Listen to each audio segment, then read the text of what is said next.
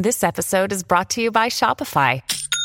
Forget the frustration of picking commerce platforms when you switch your business to Shopify, the global commerce platform that supercharges your selling wherever you sell. With Shopify, you'll harness the same intuitive features, trusted apps, and powerful analytics used by the world's leading brands. Sign up today for your $1 per month trial period at shopify.com slash tech, all lowercase. That's shopify.com slash tech.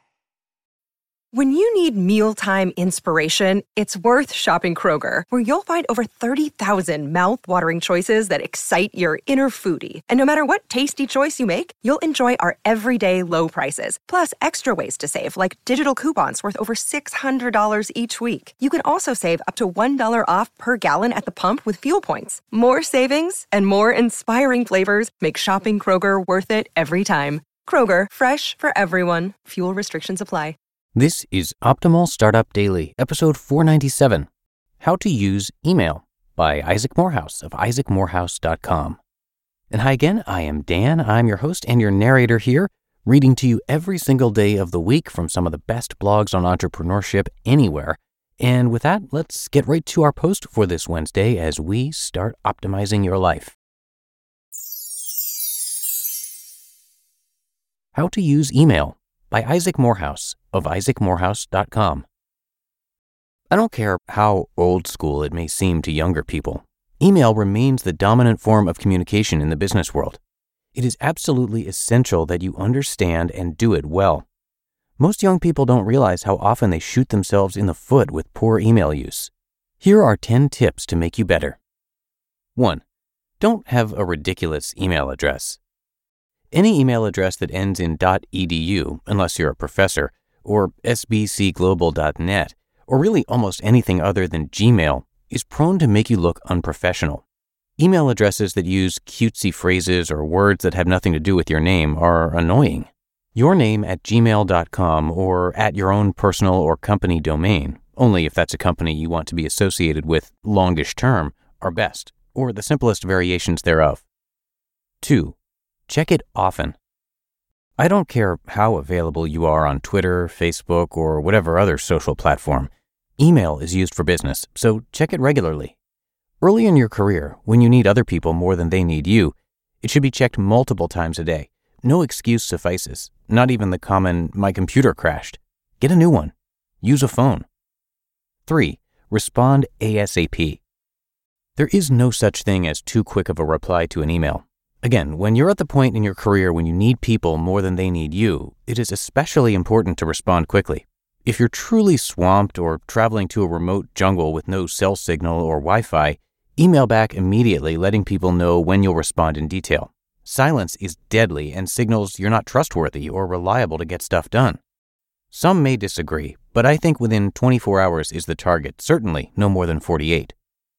4. Don't use other methods unless you have to. Never reach out to someone via Facebook message, tweet, LinkedIn, or other platforms unless you want them to treat it as not that important. It may be fine for social communiques with your friends, but for business, email people. The exception is if you have no email address for them. In this case, it's fair game, but always offer your email address and give them the option to switch the conversation over to email. 5. Don't call about anything that can be handled over email. One of the most annoying things in the world for busy business people is the unnecessary phone call. If you have a simple question or a list of ideas or anything that can be handled via email, use email. Emails may reveal the need for a phone call to discuss further, but then you can exchange preferred numbers and schedule something. There are few things worse than an unexpected call from an unrecognized number about something email could have handled. One of the things that's worse, however, is getting a text or an email that says, Hey, can you call me? Only to get on the phone and realize it's a simple question that could have been included in the email. The only exception to this rule is for people who obviously prefer phone or another method. Always assume email, but if you email someone two or three times and each time they respond by calling, texting, or Skyping, try that method first the next time around. But again, email should be the first and default. 6. Know when to CC. When someone affects an email introduction between you and another party, CC them in your initial response. They need to know the loop was closed and the connection made. They risked social capital on you, so put them at ease that you did your part. The exception is if they explicitly say something like, You can take it from here, no need to loop me in. In this case, they probably mean they don't want to be CC'd on a long chain of back and forth with you and your new contact. But they should definitely be informed that you did, in fact, follow up. A BCC or a separate email to them saying thanks and the connection has been made is in order.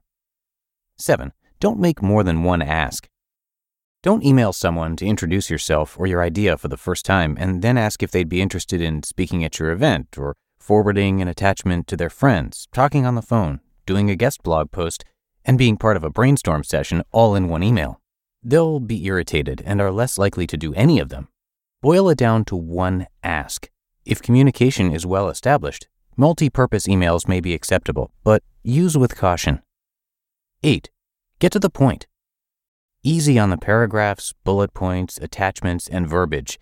Avoid special formatting. 9. Follow the lead. If your correspondent is using shorthand, no salutation, colloquialisms, GIFs, LOLs, or other informal techniques, it's probably okay for you to do the same. Never start out this way, though, even if writing from a mobile device. Assume the need for proper punctuation, capitalization, full sentences, and good grammar unless it becomes an established norm with your interlocutor. And 10.